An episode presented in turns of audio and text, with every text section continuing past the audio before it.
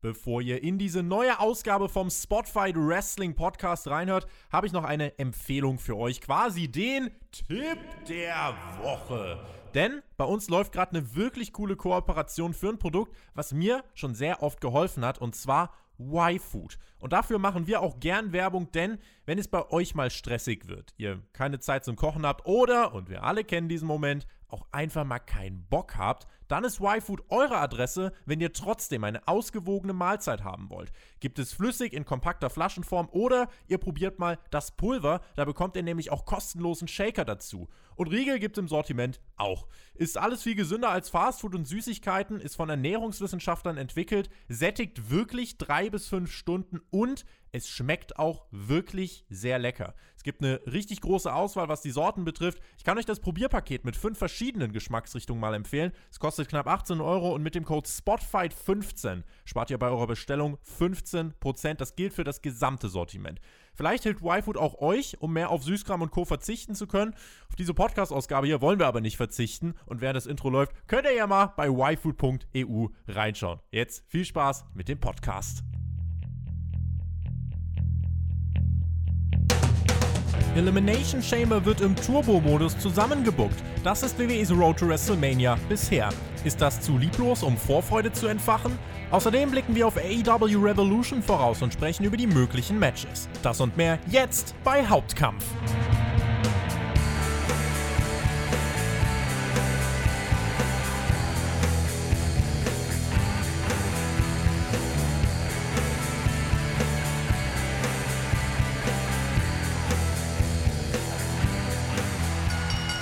Wir sind auf dem Weg zum größten Wrestling-Event des Jahres. Dieses Mal im großen Stadion und nicht in der leeren Turnhalle. Bis wir da sind, will WWE uns aber noch richtig heiß auf das Event machen. Zwei Pay-Per-Views stehen vorher noch an. Elimination Chamber in einer Woche, Fastlane in fünf Wochen. Außerdem schauen wir uns an, was bei AEW Revolution auf uns zukommen könnte. Wir wollen über all das sprechen. In diesem Sinne, ihr hört den Spotfight Wrestling Podcast mit Hauptkampf, eurem Wrestling Talk vollgepackte Ausgabe und auch ein voller Cast, denn wir sind heute nicht zu zweit, sondern zu dritt. Ich habe im wahrsten Sinne des Wortes ein Tag-Team bei mir. Beide betreiben zusammen den Tag-Team Talk. Wrestling-Podcast und arbeiten ja in diesem, man möchte es fast professionellen Journalistengewerbe nennen, ja, also Journalisten, Radio, Podcast-Genre, da, da, kennen die sich alle aus, also geballte Fachkompetenz könnte man meinen. Ob sich das bestätigt, das erfahren wir in den nächsten 60 Minuten. Bei mir sind äh, Victor Redman und der Mann, den man gefragt hat, wie gut soll dein Künstlername sein und er hat gesagt, ja, Tim Thaler, ein lebendes Radio, das steht in seiner Twitter-Bio. Wir hören uns jetzt das erste Mal, also darf ich mich noch sehr über diesen Namen freuen. Tim, einen wunderschönen guten Tag. Das darfst du sehr gerne. Einen wunderschönen guten Tag. Und der Victor Redman ist auch da. Äh, du hast ein Alliterationsass an deiner Seite, äh, aber dich möchte ich natürlich auch wärmstens hier bei Hauptkampf begrüßen. Halli, hallo. Wir freuen uns hier äh, miteinander talken zu können. Das erste Mal bei Hauptkampf. Ihr seid aber Podcast-Veteran. Das heißt, ich nehme an, der äh, ja, Pegel, was die Aufregung angeht, der dürfte relativ niedrig sein, oder? Ich schlafe gleich ein. Was? Was? Nein. Wir haben übrigens eine Sache ganz, ganz doll vergessen, lieber Herr Enke oder lieber Tobias an dieser Stelle. Erstmal vielen Dank für die Einladung. Und bei uns im Tag Team Talk ist es so äh, normalerweise Brauch und Usus, dass derjenige, der zu Gast ist, einen Entrance bei uns bekommt. Und das wäre oh. in diesem Falle, Ladies and Gentlemen, we're talking today to Mr. Tobias!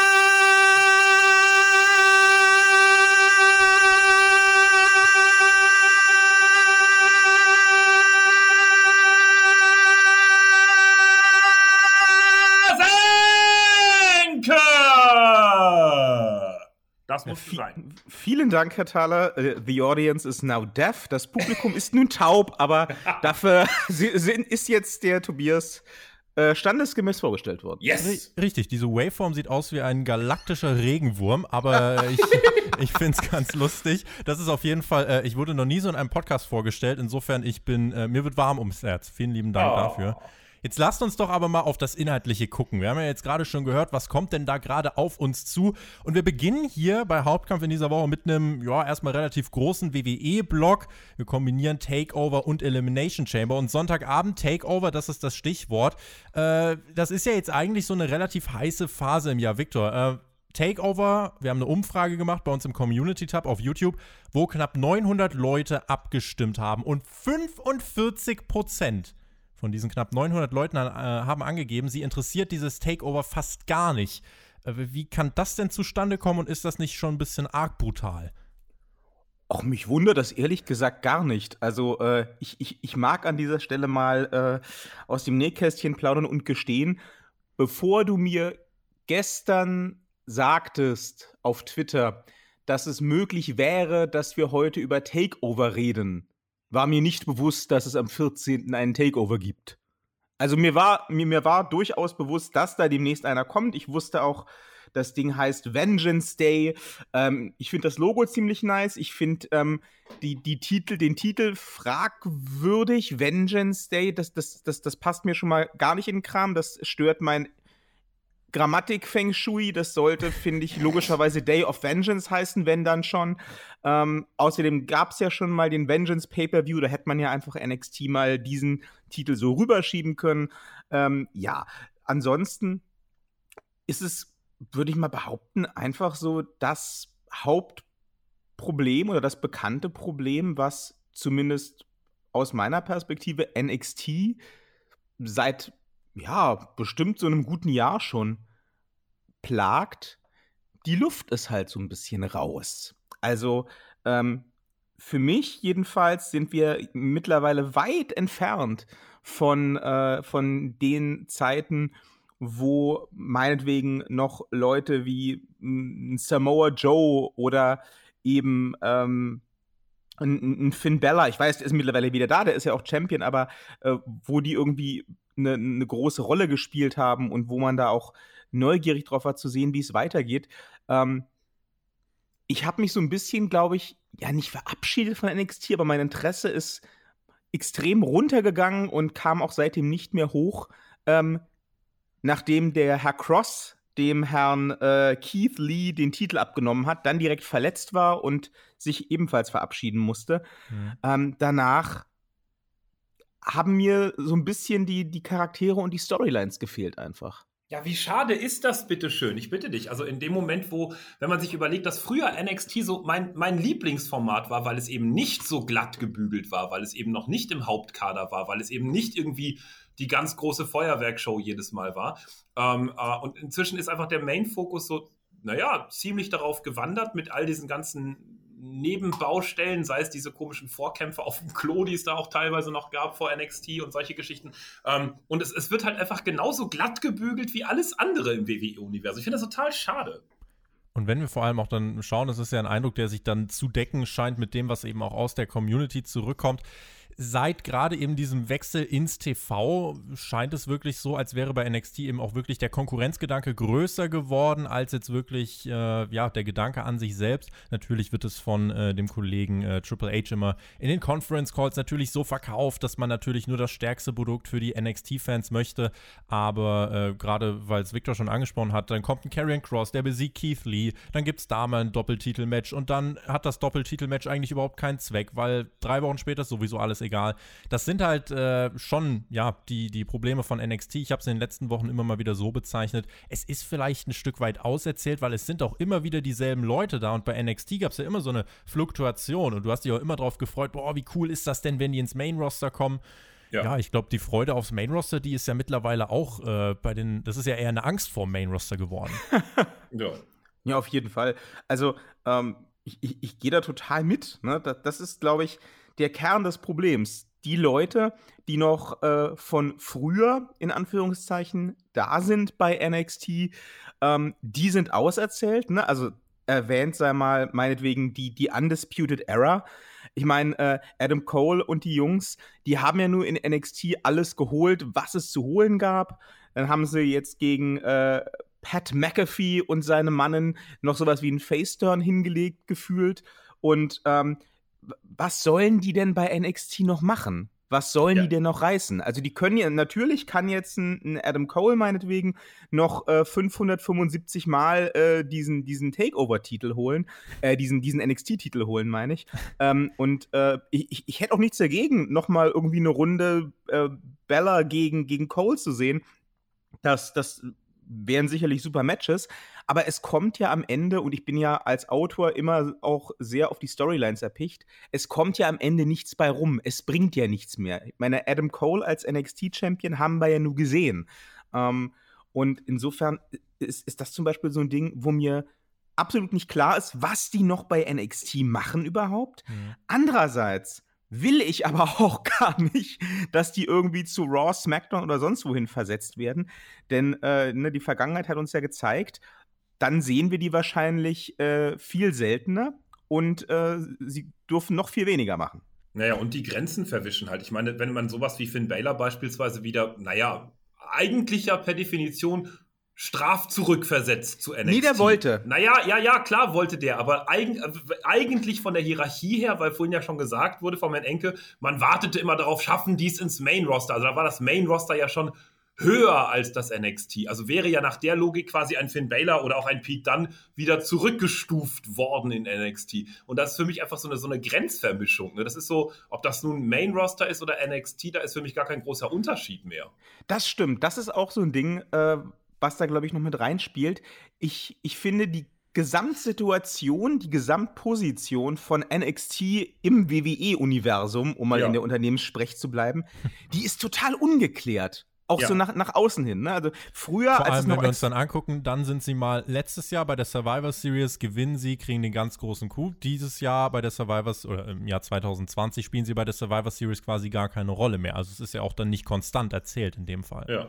Ganz genau. Ne? Und also dieses Jahr, äh, beziehungsweise ähm, ähm, letztes Jahr war es ja, da war ich auch noch bereit, dieses Nicht-Auftreten bei der Survivor Series zu entschuldigen, ähm, weil das ja auch wahrscheinlich Pandemie begründet war, dass man nicht zu viele äh, zu viele Bubbles von Leuten vermischen wollte. Mhm. Ähm, wenn das der Grund war, finde ich das, finde ich das nachvollziehbar und okay. Man hätte es allerdings in den Storylines irgendwie erwähnen sollen. Ne? Da ist ja die WWE eh ein bisschen schüchtern, die erwähnt die Pandemie ungern, kann man von halten, was man möchte.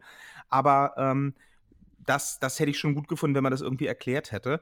Ähm, denn an, ansonsten hast du halt genau diese Situation, dir ist auch als Zuschauer, als Fan völlig unklar, was du eigentlich guckst wenn du NXT anguckst. Früher, als das noch äh, exklusiv auf dem Network lief und so ein bisschen der Geheimtipp war unter den Hardcore-Fans, die halt dieses Network hatten, da war klar, das ist halt Developmental, ne? Das ist, das sind die, das sind die äh, nicht die Indie Darlings.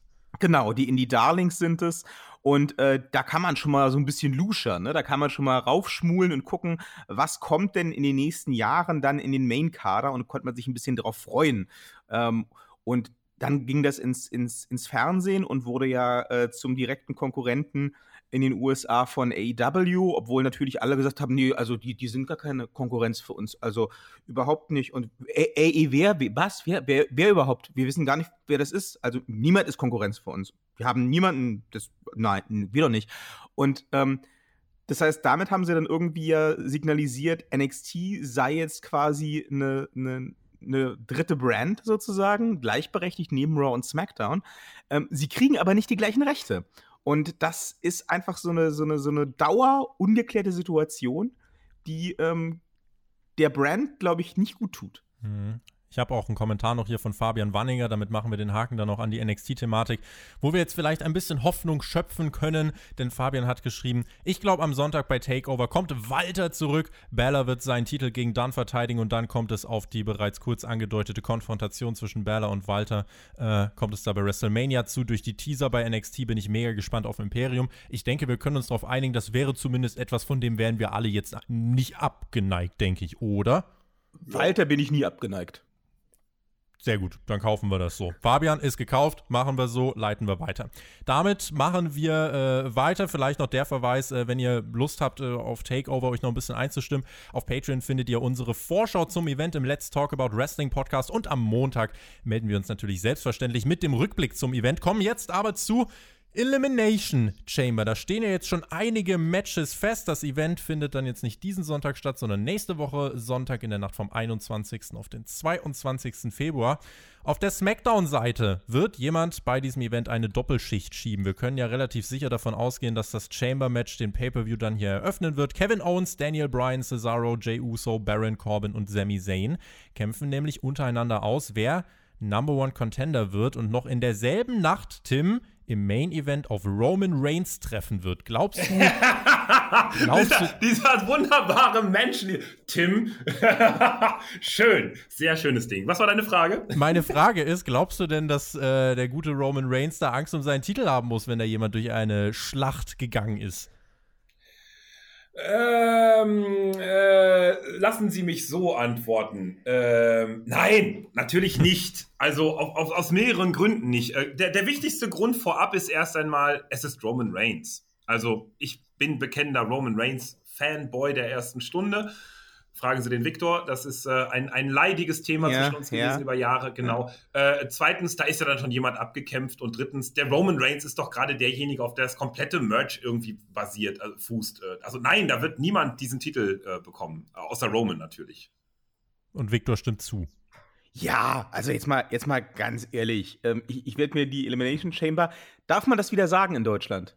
Nein, ist das, nicht mehr, ist, das nicht, ist, das, ist, das nicht mehr, ist das nicht mehr No Escape? Du darfst auch No Escape sagen, du hast ja eine freie Wahl, wie du es bezeichnen möchtest. okay.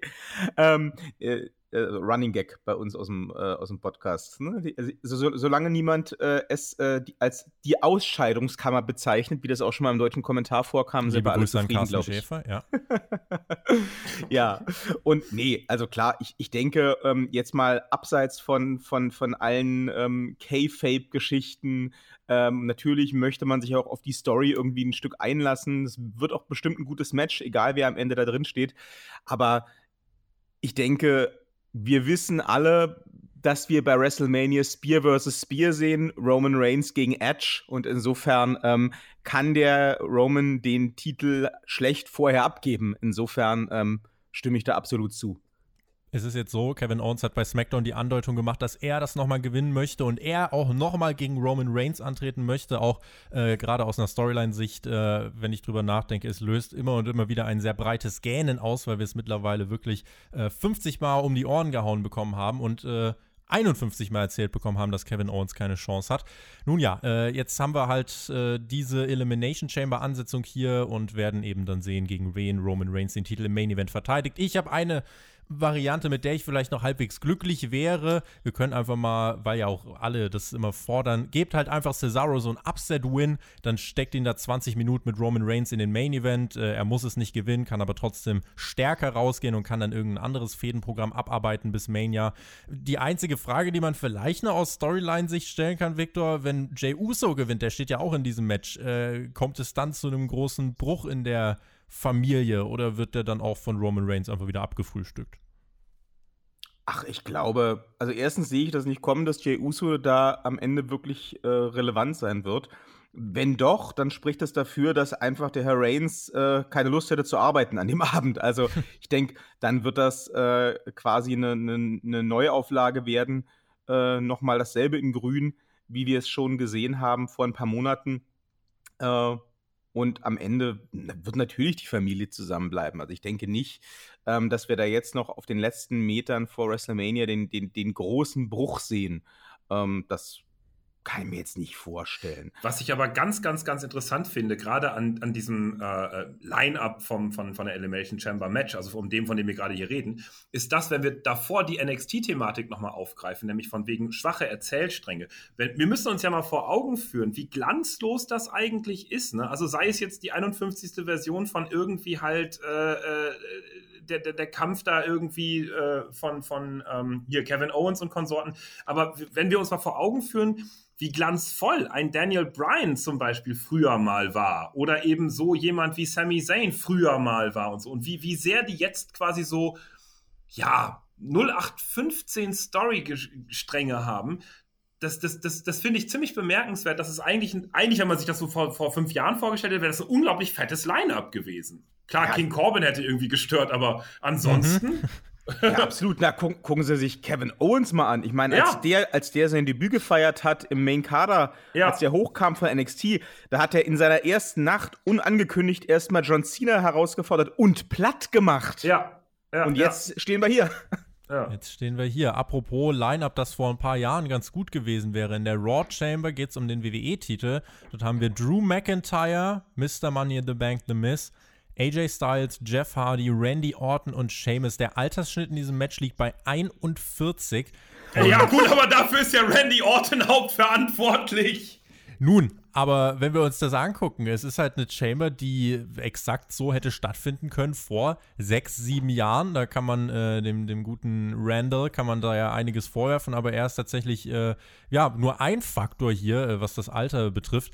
Ähm, das wirkt halt auch alles jetzt nicht so wirklich, äh, das versprüht jetzt keine Frische, das versprüht jetzt keine Dynamik. Plus, nee. äh, wenn, wenn ich mir angucke, wer eigentlich äh, gerade die heißesten sind, da, zum Beispiel bei der anderen Chamber, wenn wir, dahinter frage ich es auch gar nicht mehr, eigentlich in den letzten Wochen lag der Fokus auf einem Shinsuke Nakamura. Der hat unter anderem auch ein Gauntlet-Match gewonnen. Der ist in der anderen Chamber nicht mehr drin. Und hier, ich hinterfrage auch gar nicht, warum The Miz da drin ist. Es wirkt halt alles so ein bisschen, auch wenn wir uns angucken, wie es zustande kam bei Raw. Shane McMahon kommt raus, sagt, ja, hier, das sind sie, die waren alle mal und fresst. Und das ist halt insgesamt, finde ich, ja, für einen Aufbau, es ist halt, WWE verlässt sich da halt ganz auf seine Marke, nach dem Motto, okay, die Leute werden es schon einschalten, aber es wirkt ja wirklich gar nicht so, als wäre überhaupt noch der Ansatz von dem Bedürfnis da, irgendwie eine Geschichte zu erzählen, warum wir denn überhaupt da ankommen.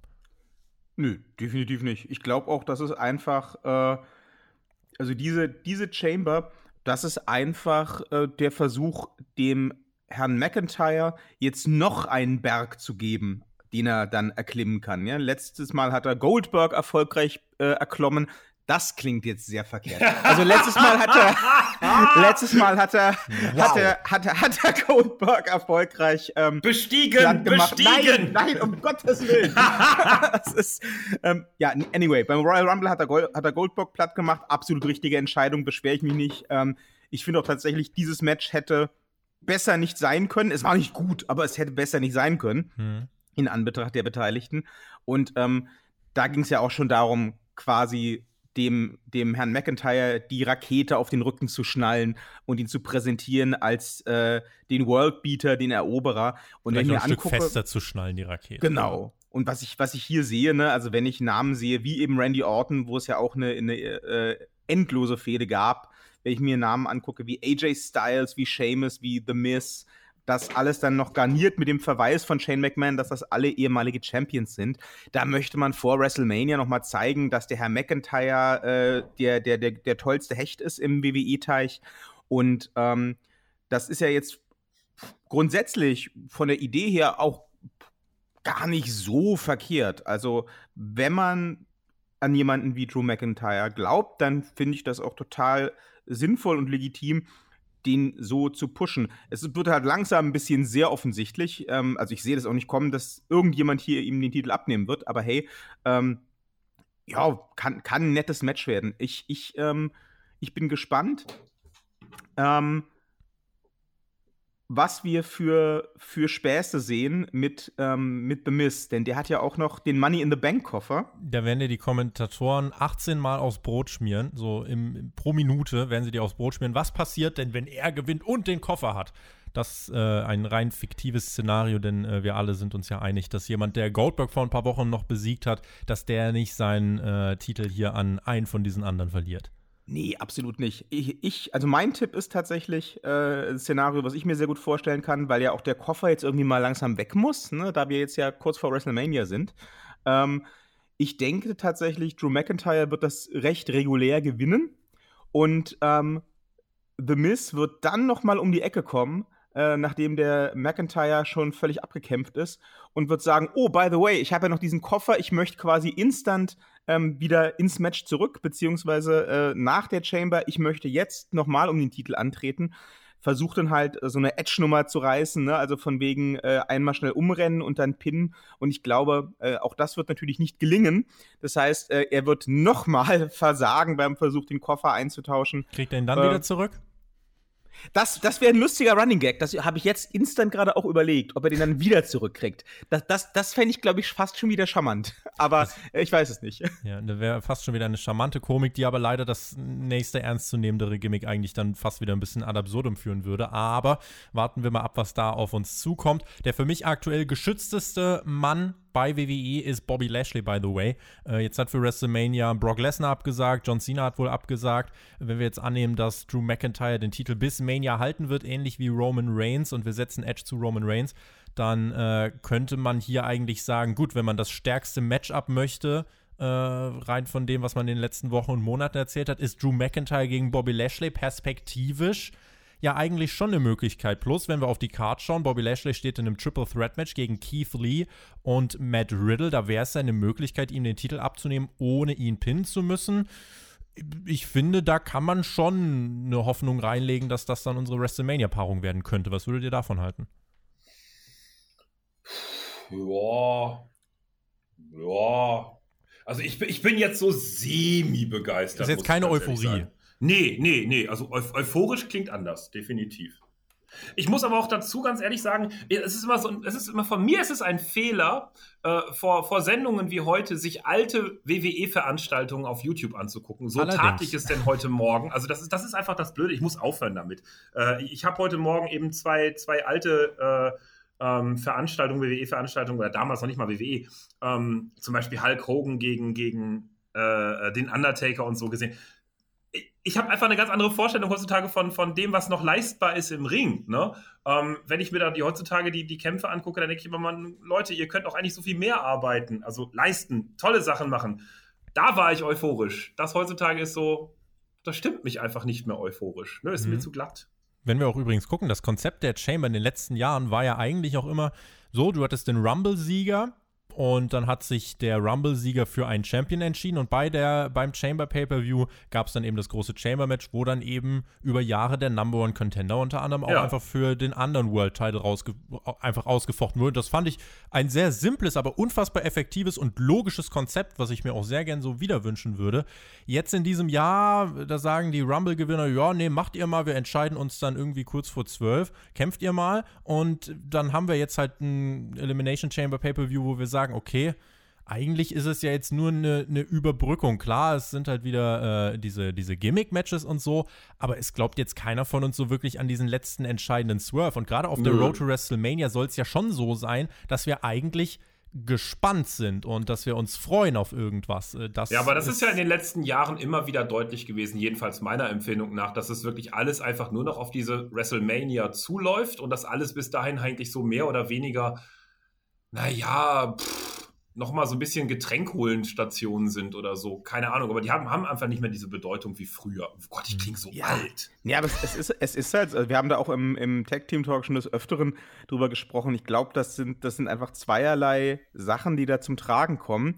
Das eine ist halt die Sache, ähm, egal ob das jetzt die Elimination Chamber ist oder sonstiges, alle Gimmicks, alle großen ähm, Match-Ansetzungen, die so noch in den, in den 90ern oder auch durchaus in den frühen 2000ern noch ähm, für, für äh, große Augen und große Spannung gesorgt haben, die sind halt schon, schon längst verpufft dadurch, dass es jetzt äh, eben erwartbar jährlich diese Shows gibt, die um diese Gimmicks aufgebaut sind von vornherein. Mhm. Ne? Du hast halt einfach eine Show, die heißt Hell in a Cell. Was wirst du wohl kriegen? Hell in a Cell. Und zwar äh, aufgrund der getrennten Kader nicht eins, sondern gleich mindestens zwei am Abend, was ich immer noch, äh, nenn, mich, nenn mich too old school, aber was ich immer noch viel zu viel finde. Ähm, dieselbe Matchart ähm, bei so einem krassen Gimmick zweimal und mehr am Abend. Mhm. Äh, da machst du dir intern schon viel zu viel Konkurrenz. Ähm, am Ende sind die Leute völlig überfüttert. Und ähm, ja, das führt ja dazu, dass, dass man sowas nicht mehr ernst nehmen kann. Ich meine, ich, ich erinnere mich noch, ich war schon Fan, als damals noch Eric Bischoff die erste Elimination Chamber für die Survivor Series angekündigt hat. Und was haben wir gefeiert? Was haben wir auf diese Survivor Series äh, hingefiebert? Oder wenn ich mich noch weiter zurückerinnere, ähm, wenn wir in die späten 90er gucken, wenn da mal ausnahmsweise ein Hell in a Cell Match angekündigt wurde, da gab es ja nicht mal eins im Jahr, was sind wir da eskaliert, was sind Wenn's wir da vor allem der Höhepunkt einer Fehde war. Ich, mein Paradebeispiel immer, weil es so in die Zeit reinpasst, wo ich langsam äh, dann, dann auch mehr äh, vom Markt mich ins Internet ver verlagert habe und auch mehr so ein bisschen verstanden habe. Äh, die ganze Fehde von Edge und dem Undertaker damals, die uh, gipfelte ja dann auch ja. in einem Hell in a Cell Match. Äh, und da muss ich sagen, die war dann für mich auch damit halt einfach äh, richtig, richtig stark, weil das Hell in a Sandwich und zum richtigen Zeitpunkt kam. Du hattest vorher ein TLC-Match ein paar Monate oder Wochen vorher. Ähm, und das, da bin ich ja auch eigentlich ein Fan von, zu sagen, du bringst eine krasse Stipulation dann, wenn sie sich anbietet, halt einfach zu sagen, so ist Oktober jetzt halt Käfig, ist halt langweilig. Und das ist halt, das sind halt die, diese, genau. diese, ja. diese Prinzipien, die halt WWE da jetzt aber immer anwendet, oder die sie aber auch anwenden können. Also es macht mich ein Stück weit müde. Die Quintessenz der letzten Woche war zum Beispiel, wir haben äh, intensiv über WWEs Quartalsbericht geredet. Ähm, dieser Firma kann ihr aktuelles Produkt eigentlich so egal sein wie, wie alles, also es total irrelevant, was sie jetzt machen. Also es sollte ihnen nicht egal sein, weil es ihnen trotzdem in ein paar Jahren auf die Füße fallen kann. Äh, aber es muss sie jetzt gerade nicht interessieren. Ja, die können, die können nichts anderes machen. Es ist ein Fabrikprodukt geworden. Das war auch von vornherein der Weg, den es sein sollte. Und wenn man sich jetzt beispielsweise, um da eine Parallele zu ziehen, äh, du, du kannst dich mit, mit Hollywood-Filmen, gerade wenn es um Filmfabrik Hollywood geht, ne, sich mit beschäftigen. Da ist es zum Beispiel auch so, wenn du dir halt die Filme anguckst aus den, aus den frühen 60er, 70er, 80er und 90er Jahren, die haben zum Beispiel weitestgehend alle dieselben Sounds. Da ist auch immer alles wiederkehrend. Das, das, das ist halt alles von der Machart immer gleich. Jeder Pistolenschuss klingt gleich, jedes Publikum, also wenn man sich damit beschäftigt, ich mache sehr viel mit Soundcollagen und so weiter. Das heißt, in Hollywood zum Beispiel hat man eben damit ganz schnell Filme vertont. Und hier ist es beim WWE-Universum inzwischen ganz genauso. Das ist halt eine Maschinerie, die aus sich selbst heraus so viel Inhalt generiert hat, mit den ganzen Sachen, die fürs Netzwerk angeboten werden, mit den ganzen Shows etc., die können da gar nicht mehr raus, weil jetzt sind die Fans ja überfüttert, übersatt, über, über, über.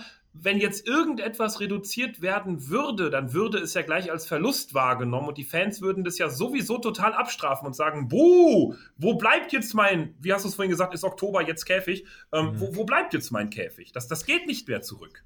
Das ist eine spannende, eine spannende These, die natürlich dann gerade auch bei den neueren Fans äh, eine, ja, die dann vielleicht wirklich so einen Verlust darstellen könnte, so von wegen, ja, warum kommt denn jetzt das nicht? Äh, ja. Äh, für jemanden, der halt aber 2005, 2006 eingestiegen ist, ist das dann wahrscheinlich so, ja, der, der würde sich dann in seine alten Zeiten zurückversetzt fühlen, wenn eben alles nicht mehr so vorhersehbar wäre. Aber es sind halt diese Prinzipien, wenn ich vielleicht noch eins einstreuen könnte, äh, der Rumble-Sieger zum Beispiel, das ist ja auch ein Prinzip. Das hat früher so gut geklappt, weil du hast den Rumble-Sieger gehabt, der hat sich in der Raw-Ausgabe danach oder Smackdown-Ausgabe danach hingestellt, hat gesagt, so, ich entscheide mich für den und den und dann hattest du Zeit, anderthalb bis zwei Monate, hattest du dann Zeit, diese große Fehde für den Main Event aufzubauen von WrestleMania. WWE will sich diese Zeit aber gar nicht nehmen. Es wirkt ja regelrecht so, als möchte WWE das so weit wie möglich nach hinten schieben, damit man möglichst nur über eine kurze Zeitspanne was erzählen muss, weil, ja, ist WrestleMania, die Leute schalten eher ein, was sollen wir uns die Mühe machen? Äh,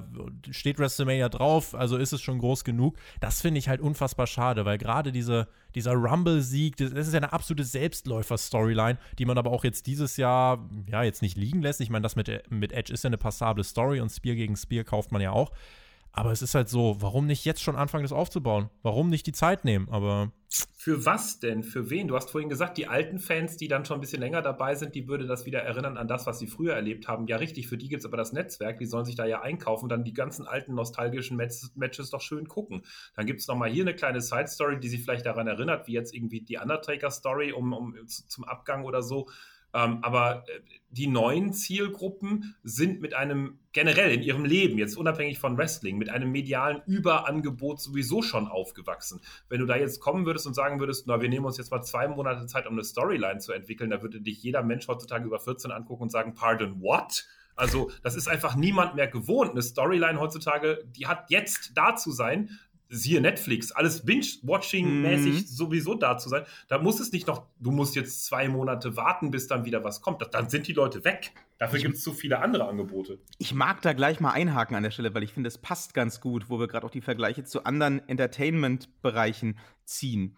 Ähm, bei Disney Plus ist ja gerade die, die erste richtige ähm, von Marvel Studios auch selbst produzierte Marvel-Serie gestartet, WandaVision und äh, heiß erwartet, äh, lange, lange darauf hingefiebert. Und dann ging die an den Start. Neun Folgen hat die erste Staffel, glaube ich. Und dann gab es halt zum Start an einem Freitag die ersten zwei Folgen. Und seitdem gibt es jede Woche Freitag eine. Was ist das Internet eskaliert? Hm was ist das für eine Scheiße? Ich will das alles jetzt gleich sehen. Und überhaupt, äh, was? Warum ist das eine Schwarz-Weiß-Sitcom? Was? Was? Was soll? Ich guck das nicht mehr. Ich will meine Action. Warum explodiert nichts? Also, ich übertreibe nur ganz wenig, by the way, ne? Ähm, das haben Leute nicht gecheckt. ähm, dass da eine Geschichte erzählt wird, dass das dass natürlich Marvel nicht eine Schwarz-Weiß-Sitcom mit irgendwelchen Avengers macht, sondern dass da wahrscheinlich irgendeine Story dahinter steckt. Das haben Leute einfach wirklich zu erschreckend großen Teilen nicht gerafft. Und ähm, so mittlerweile hat sich das eingespielt. Ne? Die Leute haben halt gestöhnt, aber weil es halt Disney ist, weil es Marvel ist, weil es Avengers ist, haben sie weiter eingeschaltet. Jetzt sind wir bei Folge 5, glaube ich. Und jetzt ist das ganze Konzept ein bisschen klarer. Gleichzeitig gibt es schon die Ankündigung für die nächste Marvel-Serie, die dann nahtlos sich anschließen wird an WandaVision, die auch wieder wöchentlich veröffentlicht wird. Und das heißt, jetzt zeichnet sich so langsam ab, okay, ich kriege nicht alles auf einmal, aber ich kriege wahrscheinlich über die nächsten Jahre, denn Marvel hat 17 Serien angekündigt für die nächsten Jahre.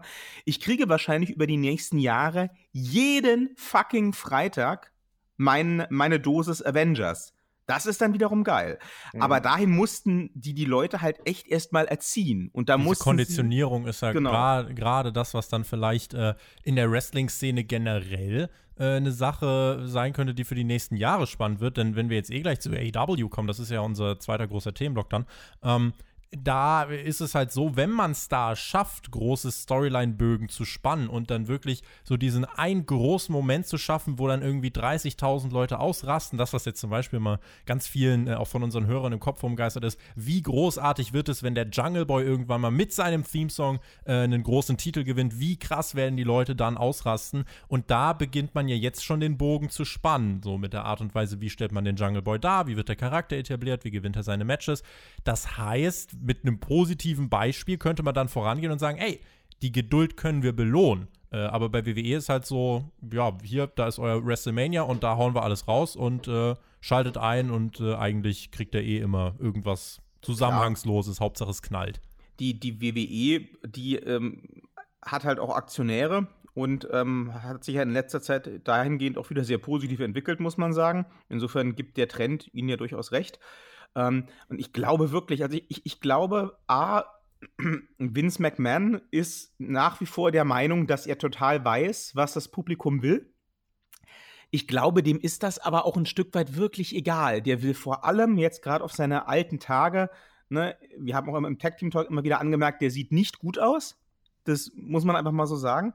Und auf seine ganz alten Tage will der sich auch nicht damit beschäftigen, was irgendwelche 14-jährigen, pickligen Fanboys im Internet wollen. Der, der, der, der, will halt sein Wrestling machen, so wie er das immer gemacht hat, so wie er sich das immer vorgestellt hat. Und dann ist gut. Und ich meine, die sind ja trotzdem alle satt. Ich meine, gerade jetzt, äh, wo ähm, in den USA ja auch der Deal mit ähm, NBC Peacock steht, wo das Netzwerk also in den USA tatsächlich einfach nur eine weitere Brand wird von NBC ähm, und dafür irgendwie, was sind es, 5 Millionen fließen an die WWE da haben die, glaube ich, in Zukunft eher noch weniger Grund, jetzt irgendwie äh, sich großartig zu bemühen. Denn zumindest im, im, im US-Bereich haben die ja jetzt ihre Kohle. Also Richtig, die, die haben garantiert, sie haben garantierte Einnahmen von äh, den TV-Geldern, dann haben sie jetzt das Network eben verkauft, äh, mit einem Deal, der sich auch international auf jeden Fall anwenden lässt. Das ist ja auch eine Sache, die in den letzten Wochen ja auch bei uns besprochen wurde, seit dieser Deal bekannt wurde. Äh, deswegen meinte ich auch vorhin, also eigentlich kann Ihnen das aktuelle Produkt tatsächlich egal sein. Aber ich fand es gerade äh, übrigens ganz unterhaltsam, als ihr äh, von den pickligen 14-Jährigen geschaut habt. Äh, also der durchschnittliche WWE-Zuschauer ist ja immer noch ein bisschen über 50. Deswegen, WWE würde sich vielleicht freuen, wenn sich die pickligen 14-Jährigen aufregen würden. Das Problem ist, die schauen ja das Produkt weitestgehend gar nicht. Ja, das ist, das, das ist klar. Aber ich glaube, für den Vince McMahon sind alle seine Zuschauer in seinem Kopf picklige 14-Jährige. Ja. Ich glaube, der ist über die, die, die, die, über die Mitte der 90er nie rausgekommen.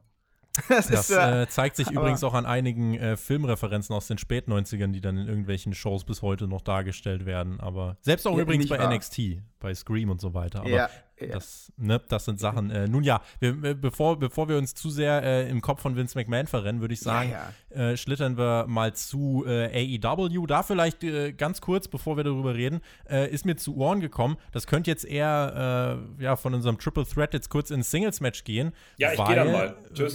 Weil, weil mit AEW, ich, war, ich weiß ja nicht, wer, wer, haben sie dir denn auf den Schlips getreten oder magst du uns in Kürze erklären, was denn da vorgefallen ist? Ich, ich gehe mal ein Steak braten, ich komme gleich wieder.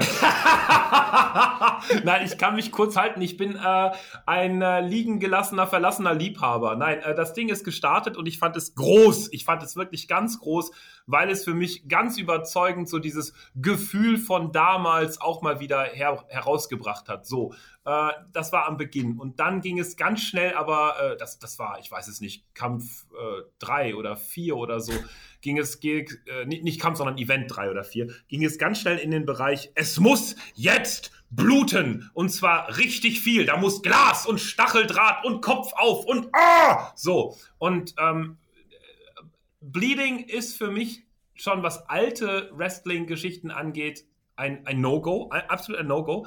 Mhm. Ähm, genauso wie Kinder beim Wrestling finde ich auch ein absolutes, absolutes No-Go, egal vor dem Fernseher oder in einer Halle oder was auch immer. Und wenn man es dann so dermaßen übertreibt, also wenn man sich wie Cesaro die Zähne am Pfosten aufschlägt, um Gottes Willen, lass den Mann bluten. Also großer Respekt dafür, dass er den, den Kampf noch zu Ende bringt. Also wow, aber sich extra irgendwie irgendwo was reinzurammen, damit es irgendwie noch gefährlicher aussieht oder diejenigen nochmal, da, da hört es für mich auf. Und ich bin da kategorisch, es gibt so, so, so Sachen, ich gucke auch keine Arnold Schwarzenegger-Filme mehr, weil der immer irgendwann zu einer verhängten äh, Todesstrafe in seinem Bezirk als Governor damals gesagt hat, okay, lass, mache ich nicht, begnadige den nicht. Seitdem gucke ich keinen Film mehr, in dem auch nur ansatzweise irgendwie Arnold Schwarzenegger drin vorkommt. Und bei hm. dieser Blutgeschichte ist es eben auch so, ich gucke einfach keinen einzigen Event mehr, ich beschäftige mich damit nicht. Ich bin also jetzt raus, ich kann nicht mitreden.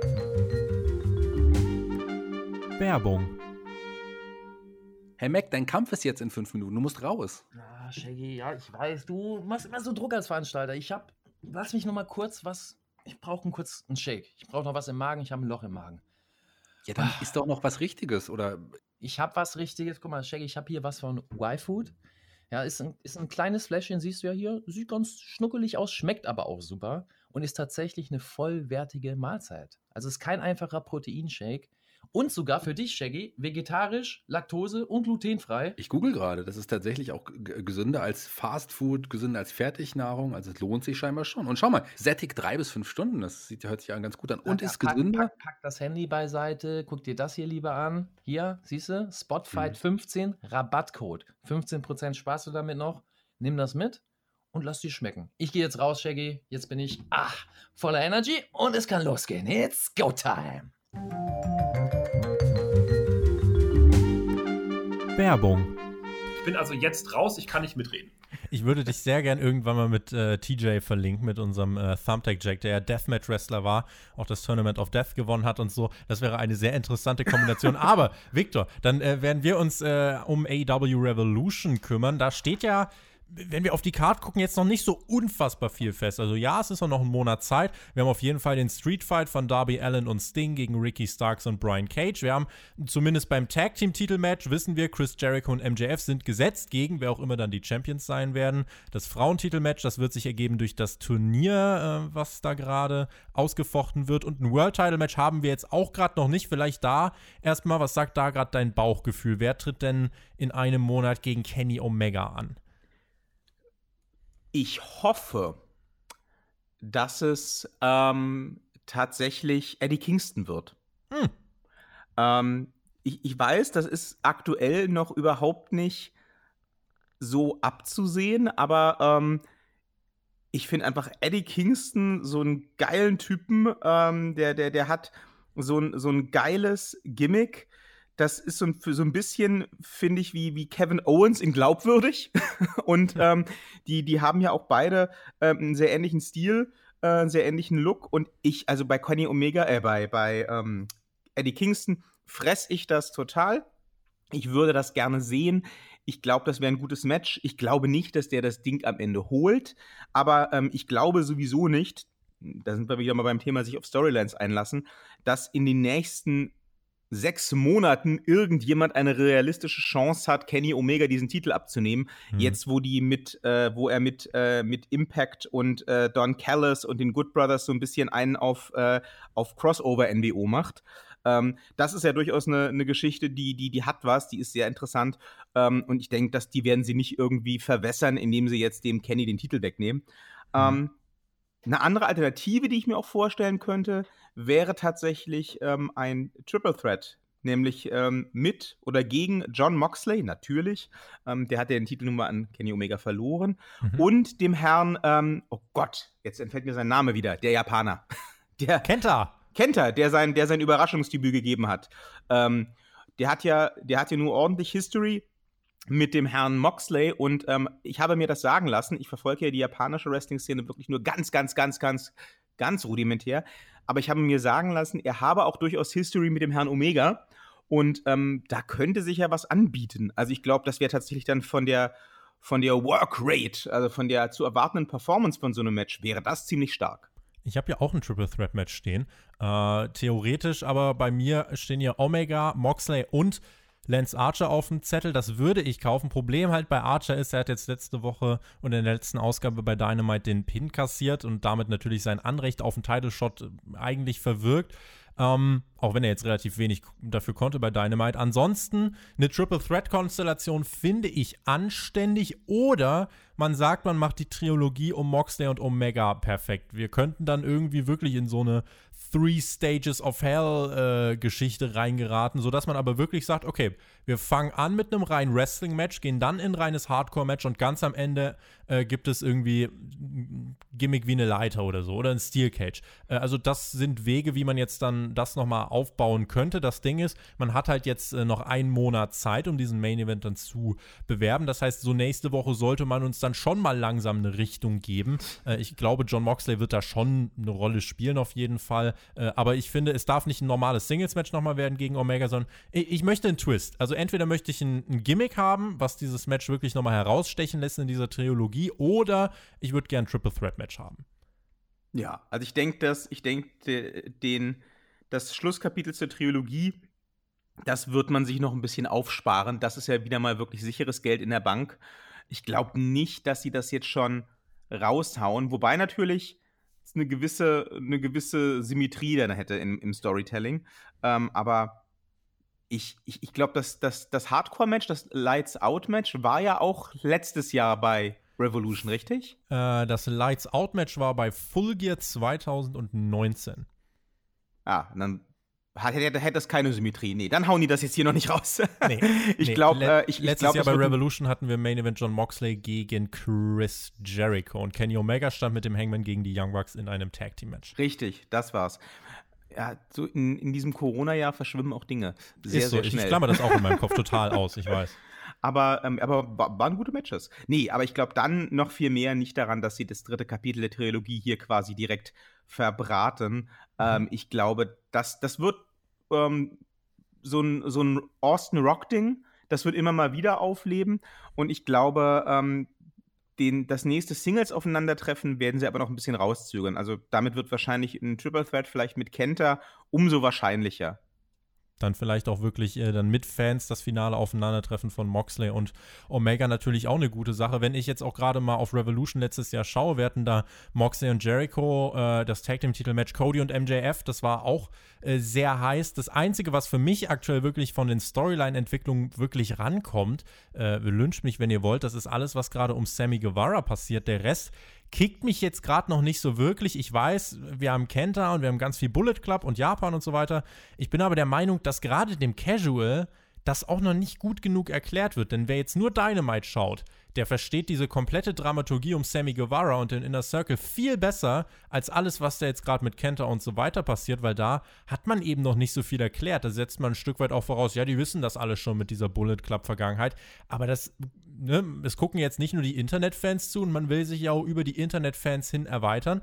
Das heißt, da äh, ja, ist, denke ich, schon auf jeden Fall noch ein bisschen Erklärungsbedarf und Potenzial, äh, weswegen zum Beispiel für mich gerade als äh, aus den Augen eines äh, Casual-Zuschauers diese ganze Geschichte um Sammy Guevara und den Inner Circle eigentlich das Heißeste ist. Absolut. Also das Heißeste ist meistens das, wo die klarste und nachvollziehbarste Story dranhängt. Und das ist definitiv in dem Fall, würde ich sagen, da gebe ich dir recht, die vom Sammy. Ähm, diese ganze Inner Circle-Geschichte, muss ich ehrlicherweise sagen, hat sich für mich auch schon länger totgelaufen. Also ich hätte mir diese Entwicklung jetzt, die wir jetzt so langsam sehen, schon, schon, schon viel eher gewünscht. Mhm. Ähm, die waren ja ganz heiß gestartet äh, mit AEW zusammen. Ähm, Shades of DX oder NBO hatte man da das Gefühl. Ähm, aber das hat sich ja dann leider wirklich auch ganz, ganz schnell verwässert, äh, was mir auch echt leid tut für, für alle Beteiligten. Also äh, Chris Jericho geht sicherlich auch ohne Inner Circle ganz gut. Ähm, MJF hätte man da idealerweise überhaupt nie reinpflanzen dürfen. Aber die anderen, ne, also Santana und Ortiz ähm, und auch äh, Jake Hager, ich verstehe nicht, was die da noch machen. Also was soll das? Ähm, insofern kann ich da total äh, bei der Story um Sammy auch mitfiebern und, mhm. und hoffe, das wird mal jetzt zu einem vernünftigen Abschluss gebracht. Also gerade auch für ihn, der immer so irgendwie der, der, der geprügelte Hund äh, vom Inner Circle war bisher. Ja, der auch immer dann hinhalten musste, wenn es um Niederlagen ging, äh, weil man Chris Jericho nicht pinnen wollte. Aber da kann man ja jetzt, finde ich, eine ganze Menge erzählen. Äh, hängt jetzt gerade auch so ein bisschen mit der Tag Team Division zusammen. Da haben jetzt Chris Jericho und MJF die Jagd auf die Tag Team Titel machen wollen. Jetzt äh, gibt es ja da die Szenarien von wegen, hm, Santana und Ortiz, die könnten ja nächste Woche ein Titelmatch gegen die Bucks gewinnen. Äh, das mag auf den ersten Blick sinnvoll aussehen, wenn man es aber mal sich überlegt. Also Santana und Ortiz haben gefühlt jedes Number One Contender Match in den letzten Monaten verloren. Es wäre eigentlich ziemlicher Quark, wenn die jetzt auf einmal dann die Titel gewinnen würden.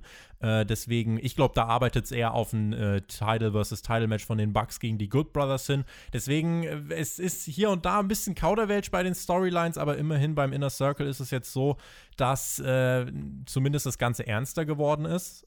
Es ist weniger Comedy und das tut dem Ganzen, finde ich, schon auf jeden Fall gut. Und äh, insofern muss man da mal gucken. Das mit den Good Brothers ist im Moment ja, kriegt mich jetzt auch gerade nicht im Moment. Also da gibt es bei uns in den Kommentaren auch regelmäßig die Diskussion, äh, die spielen ihre Rolle besonders gut, wenn wir sie nicht mögen. Ich sage, sie nerven mich einfach nur mit dem komischen Kinderhumor und äh, guck mal, der Titel sind meine großen Genitalien und so. Das ist alles ehrlich gesagt ein bisschen äh, sehr billig und äh, die Tag Team Division von AW, auch wenn sie eine sehr hohe Qualität hat, gerade dieser Title Run der Young Bucks, muss ich schon sagen, ist bisher für mich ziemlich enttäuschend, weil da von den Storylines her, da fehlt mir zu sehr die klare Linie. Ja, bin ich total bei dir. Also, ähm, das ist auch für mich, äh, das könnte für mich auch der Untertitel tatsächlich von AEW sein in den letzten zwei Jahren, muss ich gestehen. Mir fehlt ja die klare Linie. also, ähm, die, ähm, ich, ich glaube tatsächlich, ähm, um auf das Match äh, zurückzukommen, erstmal, dass das so kommt. Ähm, Revolution wurde ja in der Vergangenheit bei AEW durchaus als wichtige Veranstaltung behandelt, habe ich das Gefühl. Und ich glaube, wir werden da genau dieses Match bekommen, nämlich Santana und Ortiz gegen den Inner Circle, also gegen MJF und Chris Jericho, um diese Storyline ähm, noch ein bisschen weiter zu pushen und auch den Bruch im Inner Circle weiter zu, zu forcieren. Ich denke nämlich, die werden gewinnen. Also die werden die Titel behalten. Ähm, die werden nicht an, an MJF und Chris Jericho gehen. Ähm, und ich glaube, wir werden dann ähm, dieses Indie-Dream-Match, wenn du es so nennen willst, zwischen den Young Bucks und den Good Brothers trotzdem sehen. Ähm, aber es wird halt einfach um die Impact-Titel gehen im Zweifel. Weil äh, die Good Brothers mit ihren großen Titelpenissen wedeln und sagen, haha, wir haben Titel, ihr nicht, haha, oder was auch immer. Irgendwie in die Richtung wird das gehen. Und dann äh, werden die Young Bucks sagen, ach ja, dann komm mal her. Und werden die Good Brothers sagen, komm du mal her, nee, komm du mal her. Und irgendwann kriegen wir dann dieses Titelmatch um die Impact-Titel. Das sehe ich eigentlich eher kommen. Ähm, und das, das kann sicherlich nice werden. Die Matches werden bestimmt auch nice. Ähm, AEW liefert in aller Regel nice Matches ab, so. Und jetzt soll ich auch mal auf nice zu sagen. Aber ähm, die, die klare Linie, ne, du, du hast gerade schon sehr schön angesprochen, die fehlt mir wirklich seit langem bei AEW. Ich habe immer so ein bisschen das Gefühl, ähm, wir bewegen uns da so ein bisschen zwischen ähm, WCW Ende der 90er und Fanfiction Wrestling, wie ich es nenne. Na, also äh, ganz oft habe ich wirklich das Gefühl bei so manchen Sachen, dass da irgendjemand äh, im, im Office gesagt hat, oh, wisst ihr, was wir machen? Wir holen jetzt hier äh, Sting und äh, ja, der kann zwar eigentlich nicht mehr wresteln, weil der ist überhaupt nicht in Ring-Shape, aber äh, wir tun einfach so, als wäre das so und alle haben eine ganz große Angst vor dem und oh, das wird so cool, das wird so cool und ähm, weil das Geld da ist, wird's dann halt gemacht, ob Sinn ergibt oder nicht und das finde ich immer so ein bisschen äh, äh, holt einen dann nicht ganz ab, ja. Das ist ja, halt, äh, genau. ich glaube aber bei AW ist halt der Faktor Fans auch nochmal ein wichtiger, äh, weil du halt dann das Produkt auch nochmal anders wahrnehmen würdest, wenn du die Reaktion aus der Halle direkt hast. Das würde AW hier und da vielleicht auch Signale geben, was funktioniert gerade gut, was funktioniert gerade nicht so gut.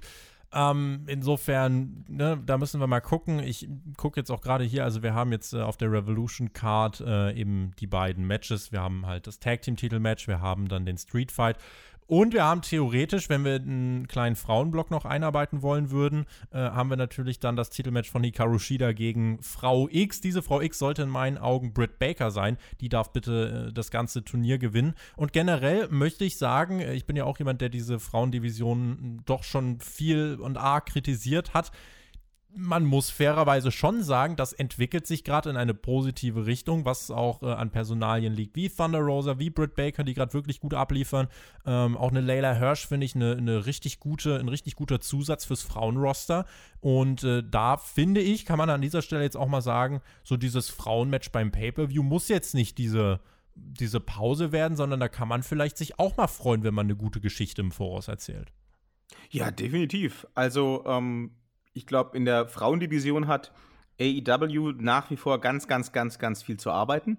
Aber ähm, die ersten Schritte sind auf jeden Fall gemacht. Da müsste man jetzt halt konsequent am Ball bleiben. Da sehe ich so ein bisschen das Problem.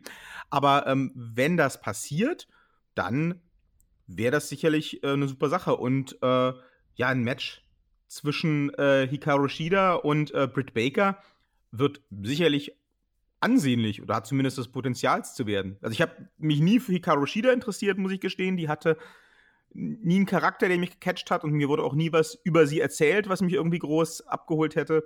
Weswegen ähm, es ganz cool wäre, wenn sie jetzt den Titel verlieren würde. Ja, denn du bist nicht allein. und ähm, Britt Baker wäre dann natürlich prädestiniert. Also Britt Baker ist ja ähm, noch viel mehr als ähm, meinetwegen äh, die Frau Rhodes, die es ja gerne wäre, für mich das weibliche Aushängeschild von AEW. Insofern wird es Zeit, dass die den Titel endlich mal kriegt, nachdem sie jetzt auch wieder genesen ist und, äh, und ringfit. Wir haben vorher noch bei Dynamite vor dem Pay-Per-View, das wird nicht beim Pay-Per-View stattfinden, wegen der Verschiebung wird Shaquille O'Neal an der Seite von Jade Cargill auf Cody Rhodes und Red Velvet treffen. Das ist eine Sache, die hätte AEW sicherlich beim Pay-Per-View haben wollen. Das äh, hat sich dann aber jetzt eben, äh, ja, ging sich nicht aus aus diversen Gründen und deswegen, äh, ja, wir werden da jetzt nicht allzu viel drüber sprechen. Es ist halt dieser Mainstream-Weg, das wurde jetzt in den letzten Wochen ja auch schon ganz oft thematisiert, den man da gehen möchte. Ich muss sagen, bei mir löst das jetzt nicht so einen grenzenlosen Hype auf, äh, aus und und ich bin jetzt zum Beispiel nicht traurig, dass ich da jetzt einen Sha äh, Shaquille O'Neal nicht auf der Pay-Per-View-Card sehe. Ja, ich komme zurück auf das, was ich vor, äh, vor zwei Minuten sagte. Herr Thaler, spulen Sie mal kurz zurück. Fanfiction Wrestling. da saß dann Cody Rhodes und hat gesagt, boah, wisst ihr, wen ich total cool fand früher, als ich so regelmäßig den im Fernsehen gesehen habe? Shaquille O'Neal lebt der noch? Und hat irgendeiner gesagt, ja klar, Cody lebt der noch. Und dann hat der Cody gesagt, oh, ich will gegen den Wrestling-Match. Und dann haben alle sich sehr irritiert angeguckt und gesagt, haha, ja, lustig, Cody, lustig. Und hat der Cody gesagt, Leute, äh, ich bin hier der Executive Vice President und ich will mein Match gegen Shaquille O'Neal. Und jetzt kriegt er sein Match gegen Shaquille O'Neal, es sei ihm gegönnt. Ähm, ich, vielleicht unterschätze ich auch den, den, den, den, den Celebrity-Status von Shaquille O'Neal in den USA. Ähm, ich, ich kann es nicht richtig beurteilen, aber. Ist schon, ist schon ein Name. Doch, doch. Ja. Gut, aber ich meine, er ist halt trotzdem auch einfach Oll, das muss man so sagen. Und ähm, ja, also da, das ist für mich wirklich ähm, hart an der Grenze zu dem, was ich noch überhaupt irgendwie, ja, nicht nur nicht nur interessant, sondern auch vertretbar finde. Also ich, ich, mhm. ich fühle mich da wirklich ganz hart erinnert bei dieser Ansetzung, von Anfang an auch schon, ähm, an dieses ähm, Road Wild war es damals, glaube ich, bei WCW, als Jay Leno gegen Hulk Hogan antrat in einem, in einem Tag-Team-Match. Also, wo ich dann sage, der, der Talkmaster, wo ich dann auch sage, Leute, also irgendwo ist die Grenze des, des, des, des, des Glaubwürdigen erreicht und ähm, vielleicht ist es mit Shaquille O'Neal noch nicht der Fall. Ähm, wie gesagt, vielleicht unterschätze ich auch seinen Status so. Ähm, natürlich ist er ein Name, aber ähm, ja, diese ganze Ansetzung, ähm, auch die Ankündigung des Ganzen schon, ähm, konnte mich halt überhaupt nicht catchen. Ne? Also wenn ich da zurückdenke an das erste Mal, als das ins Gespräch gebracht wurde, ja, da kommt halt hier äh, Jill Cargill raus, aus dem Nichts, niemand kannte sie vorher und erzählt irgendwie, dass sie jetzt Shaquille O'Neal holt, um dem Cody den Arsch zu versohlen. Und ich weiß noch, wie ich vorm, vorm Bildschirm saß und sagte, aha, warum? Wer bist du? Was hast du mit Shaquille O'Neal zu tun? Und was, was hat Cody zu tun mit Shaquille? Was? Also, wenn du jemanden brauchst, der irgendwie sich gegen Cody in den Ring stellt und kurz mal zum Affen macht und irgendwie zwei Meter groß ist, fragt doch einen Taler, der macht das auch im Zweifel. Aber äh, es ist, was soll's? Aber ja, okay, es ist, es, ist, es ist Fanfiction-Booking. Es ist ganz klar für mich das offensichtlichste Beispiel für Fanfiction-Booking. Der Cody wollte das gerne haben mit dem Shaquille O'Neal und jetzt kriegt das, sei ihm gegönnt. Alles okay. Vielleicht noch äh, abschließend, was wären denn so äh, Sachen, die du dir noch wünschen würdest für die Karte? Also wir haben jetzt ein bisschen was aufgezählt, was da noch drauf kommt. Äh, wenn ich jetzt noch so überlege, was haben wir sonst noch an anderen krassen Singles-Fäden, das ist jetzt gar nicht so unfassbar viel. Äh, also da hat man schon noch ein bisschen Arbeit vor sich. Ne? Also Jungle Boy und Dex Harwood beziehungsweise Jurassic Express gegen FTR ist noch eine Sache. Dann hast du noch von mir aus Orange Cassidy, der gegen Miro antreten kann. Solche Geschichten. Das sind aber jetzt für mich alles irgendwie so Mid- bis Undercard-Matches, die jetzt halt nicht irgendwie diesen Pay-Per-View, glaube ich, krass verkaufen. Deswegen, mir, mir, fehlt da noch so ein bisschen dieser, dieser eine Ansetzung, um richtig Euphorie zu, äh, ja, um bei mir so eine richtige Euphorie loszutreten. Was, was würde dir denn noch äh, vielleicht in aller Kürze fehlen für die Card? Hm, was ich mir noch wünschen würde, äh, ja. bevor ich, äh, bevor ich auf, auf äh, bevor ich anfange zu spekulieren, äh, wäre auf jeden Fall, dass ähm, der Street Fight zwischen Team Taz und äh, Darby Allen und Sting ähm, bitte ein cineastisches Match wird.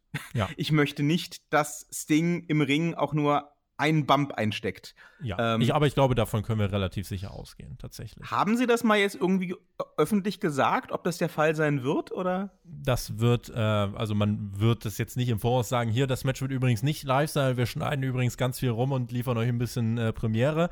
Äh, nee, ich glaube, das werden sie nicht sagen, aber äh, es, es, das wird kein Catch im Ring. Da bin ich mir eigentlich ziemlich sicher, weil keiner will, dass Sting mit über 60 noch einen Bump nimmt.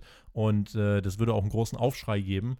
Und deswegen bitte, äh, ja, ich denke, da, da, sind die Leute aber so schlau genug. Das traue ich ihnen zu. Ich hoffe es. Wobei ich das auch wieder, das ist der einzige Satz, den ich dazu sage, dann gehe ich auf deine Frage ein.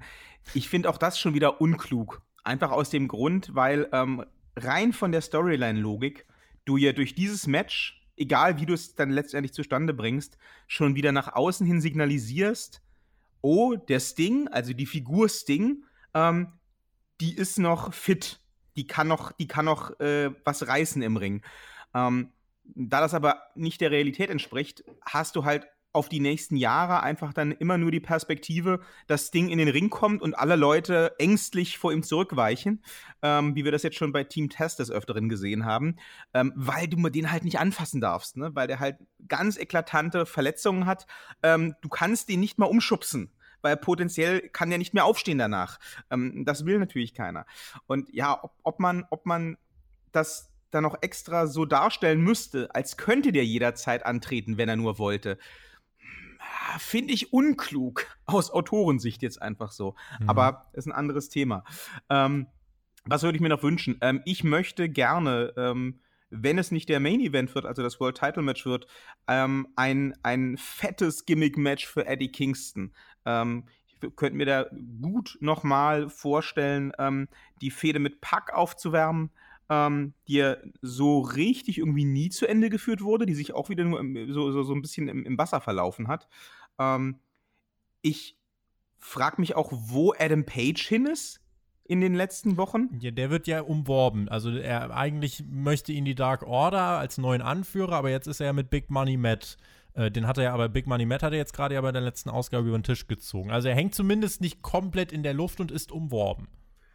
Ja, wobei ich äh, ehrlich sagen muss, das stimmt schon, aber äh, wen aus der Dark Order möchte ich dann jetzt bei Revolution gegen Adam Page sehen? Kein, weil wir Adam Page bei der Dark Order sehen wollen. Wollen wir das? Ja, natürlich wollen wir das. Ich weiß nicht, ob das, ob diese Gimmicks so zusammenpassen, muss ich sagen. Ich glaube, es ist halt äh, zumindest ist es zumindest der Trend im Internet auch. Also da gehen natürlich ganz viele Leute auf John Silver steil. Da wäre natürlich jetzt nochmal die Frage, wie wird das Publikum reagieren. Aber die Dark Order hat einen freien Platz auf der Position des Anführers. Und es muss ja jetzt nichts Dauerhaftes sein, aber zumindest ist es ja schon so, so wird es ja auch in den Shows inszeniert. Die Dark Order ist ja schon eigentlich nett zum Hangman und die meint es auch eigentlich lieb mit ihm äh, und merken so, ey, das ist, ein, das ist ein Star und mit dem haben wir Erfolg und das könnte jemand sein, der da die, äh, ja, vielleicht in die Fußstapfen unseres ehemaligen Anführers Brody Lee treten könnte könnte. Muss nichts Langfristiges sein. Vielleicht kann die Dark Order auch da ein bisschen was von diesem äh, ja, Gimmick dann des dunklen Ordens, vielleicht können sie das auch ein Stück weit ablegen. Äh, aber zumindest im Moment ist das die Storyline-Richtung. Äh, ja, in die es ja. geht. Vielleicht sagt der Hangman aber auch, Leute, ich mache das mit den Gruppierungen nicht mehr. Das wäre auch konsequent. Das fände ich nämlich viel, viel cooler. Ähm, ich könnte mir den, den Page viel besser vorstellen als so den Lone Wolf. Äh, bitte nicht als Baron Corbin allerdings, der ähm, so sein eigenes Ding macht und ähm, ich glaube auch immer noch, dass er derjenige sein wird, der dann irgendwann Kenny Omega den Titel abnimmt, weil das einfach die perfekte Geschichte wäre am Ende. Das halte ich auch für sehr gut möglich. Ne, und da, da kann dann AEW ja auch immer wieder mal glänzen. Es gibt immer mal wieder so, so Stories, ähm, da werden die, die Samen gesät, Monate im Voraus. Und wenn es dann passiert, der Bogen gespannt wird, dann macht es plötzlich total Sinn.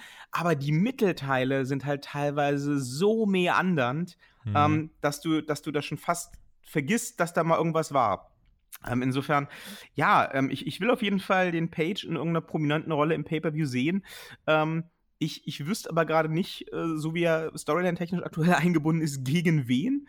Ähm, ich würde auf jeden Fall gerne ähm, Jungle Boy, also Jurassic Express äh, gegen FTR sehen. Da finde mhm. ich, können sie auch Storyline-technisch nochmal ordentlich raufbuttern. Ne? Also äh, gerade FTR, äh, die ja auch immer ähm, außerhalb von AEW sich ein bisschen so angebiedert haben beim Jim Cornette, ne? Und von wegen hier, die bei AEW, das sind alles Schlappschwä Schlappschwänze und die können nichts. Und äh, da finde ich, ähm, wäre ein guter Ansatzpunkt gegeben, um das so ein bisschen zum Teil der Story zu machen ähm, und einfach FTR den Jurassic Express angehen zu lassen unter dem, unter dem Motto, hey, was wollt ihr eigentlich hier?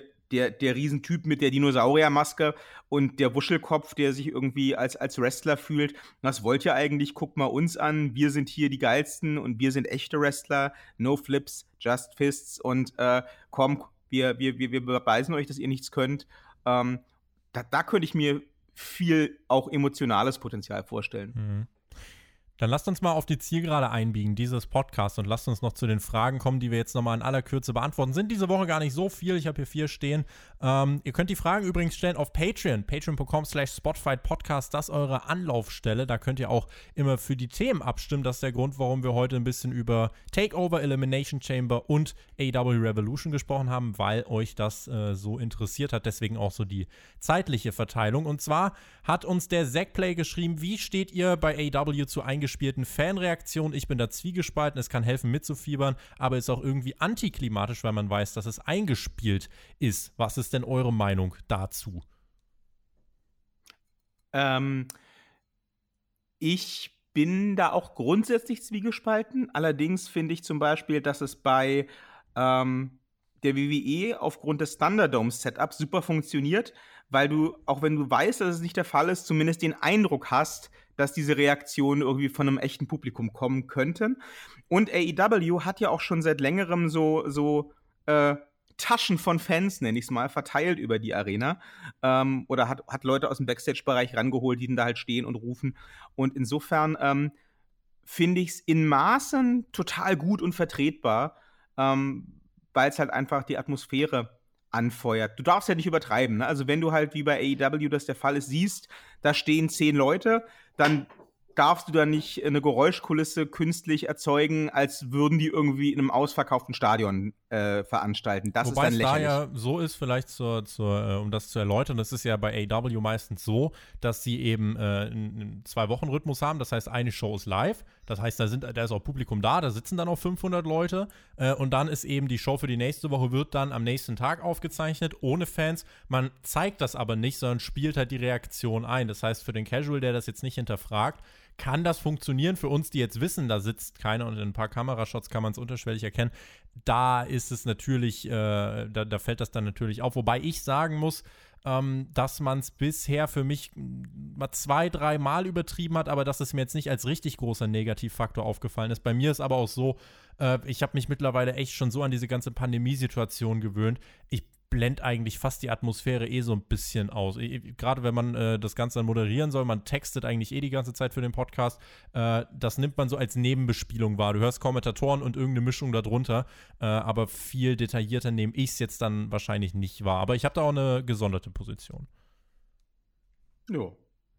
So. Das, äh, das, das ist, glaube ich, echt eine ganz persönliche Sache. Also ich erinnere mich zum Beispiel nach wie vor mit Grauen an die letzte WrestleMania das war aufgrund des nicht vorhandenen äh, Publikumsgeräuschs teilweise arg. wirklich nicht ertragbar für mich. Ja.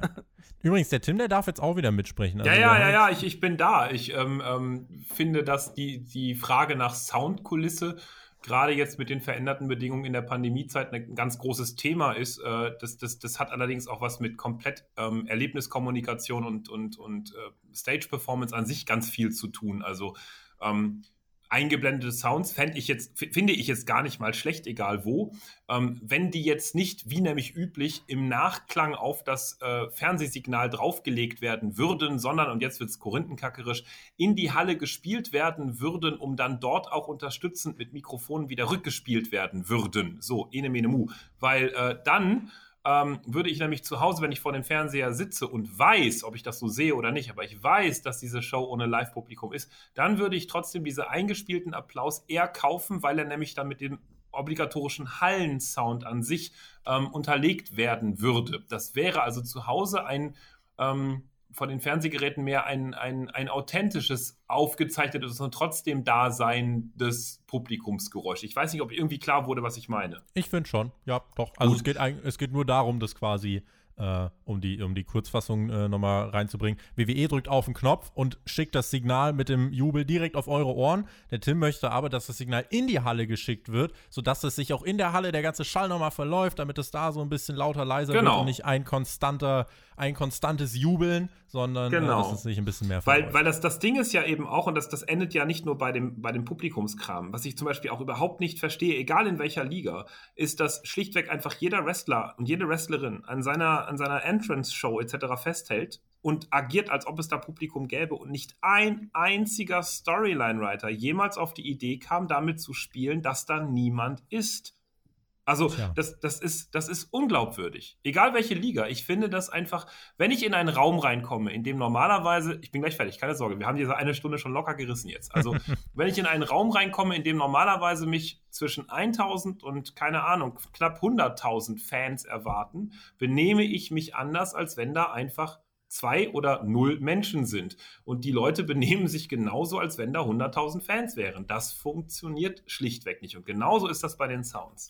Für ausführliche, gute Erklärungen geben wir natürlich auch die entsprechende Zeit und da oh. ist auch die oh. Marke von einer Stunde, äh, die ist ja dann auch nur ein Richtwert. Die nächste Frage also wir haben das mit den Fanreaktionen, denke ich, sehr ausführlich beantwortet. Die nächste Frage kommt von Tom.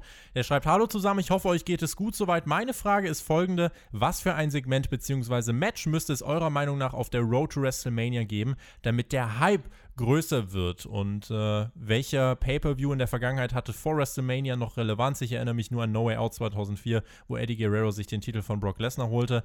Freue mich auf eure Antwort. Macht weiter so. Gruß Tom. Vielen lieben Dank, Tom. Liebe Grüße zurück.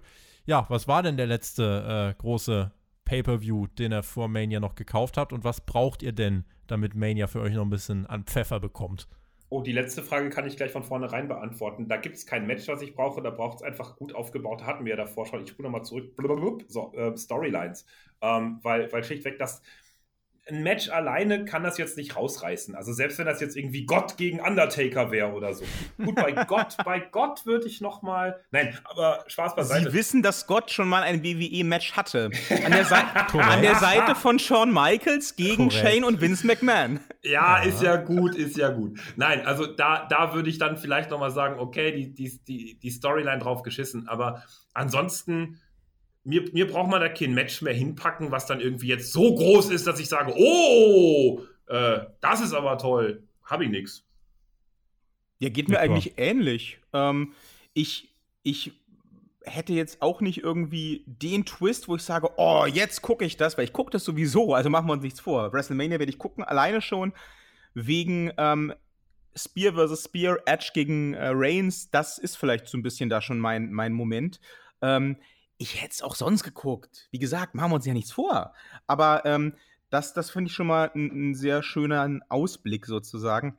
Was ich mir auf jeden Fall dennoch wünsche, wo ich aber auch davon ausgehe, dass das passieren wird, ähm, ist ähm, eine sehr bombastische Rückkehr von, äh, vom Fiend.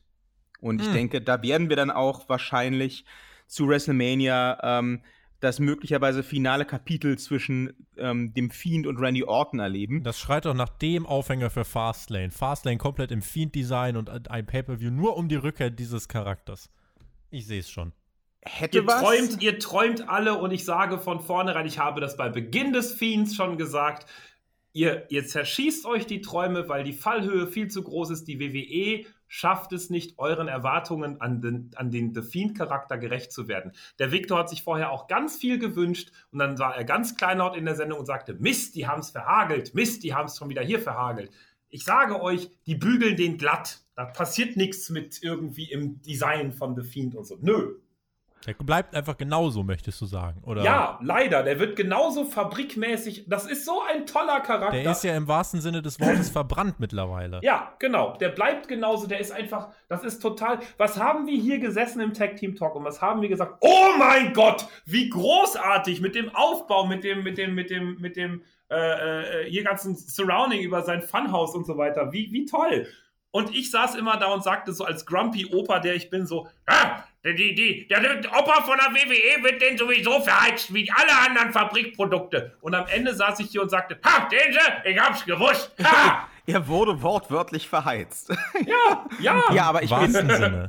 aber ich bin tatsächlich, muss ich sagen, weil man ja sehr viel hört über ähm, über die Kreativität und auch die, die Durchsetzungsfähigkeit von einem, von einem Bray Wyatt hinter den Kulissen. Ich bin tatsächlich guter Dinge, dass er diesen Charakter weiterführen und ausgestalten wird und ausgestalten darf. Ähm, es gibt ja jetzt schon die Gerüchte, dass The Fiend auch nach der Verbrennung durch Randy Orton irgendwie verändert zurückkommen wird, also mit einem veränderten Look. Es wurde schon, ja, es wurde tatsächlich schon spekuliert, ob das, Glapse. ob, ob so an, ob so, ja, es wurde schon spekuliert, ob es irgendwie so Anleihen geben wird, zum Beispiel an Freddy Krüger, an den Horrorfilmcharakter oder so, oh was ich mir auch sehr gut vorstellen könnte, muss ich sagen, das würde total passen. Ähm, und ähm, insofern glaube ich, ja, der, der The Fiend wird wahrscheinlich nie irgendwie den, den, den Zenit erreichen äh, von Leuten wie John Cena oder Ric Flair und, und meinetwegen noch Triple H und 75.000 Titel gehalten haben am Ende seiner Karriere.